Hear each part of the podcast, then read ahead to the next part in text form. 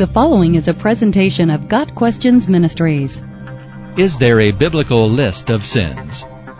We often think that our lives can be simplified if we just have a checklist to follow.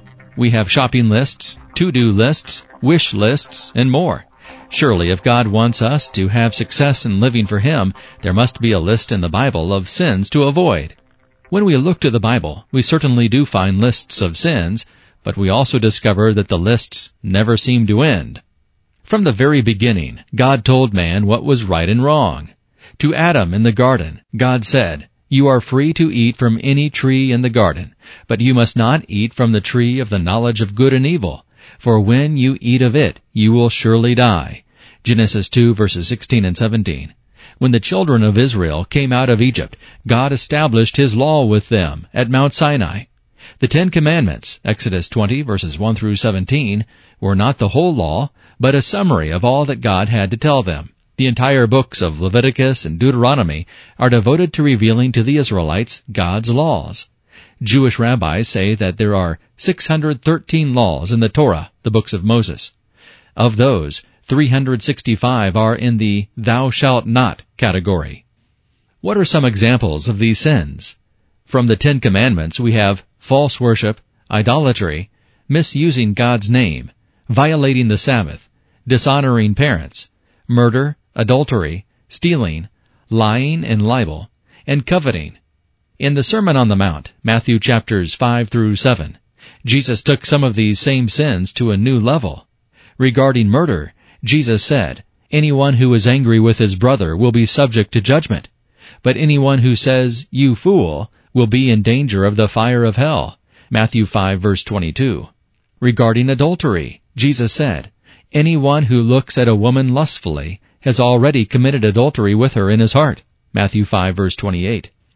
In Galatians 5 verses 19 through 21, we are told the acts of the sinful nature are obvious. Sexual immorality, impurity and debauchery, idolatry and witchcraft, hatred, discord, jealousy, fits of rage, selfish ambition, dissensions, factions, and envy, drunkenness, orgies, and the like. I warn you, as I did before, that those who live like this will not inherit the kingdom of God. Just these brief lists will give most people plenty of things to work on for a lifetime. In addition to the various lists that can be found in scripture, we are told in 1 John 5 verse 17 that all wrongdoing is sin. Not only does the Bible tell us the things not to do, but in James 4 verse 17 we are informed that anyone who knows the good he ought to do and doesn't do it sins. When we try to compile a list of sins, we find ourselves buried under the guilt of our own failures, because we discover that we have sinned far more than we realized.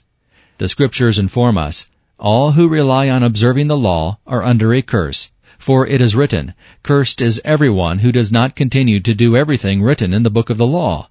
Galatians 3 verse 10. While that statement might seem self-defeating, it is actually the best possible news. Since we can never fully keep God's law, there must be another answer, and it is found in the very next verses. Christ redeemed us from the curse of the law by becoming a curse for us, for it is written, Cursed is everyone who is hung on a tree.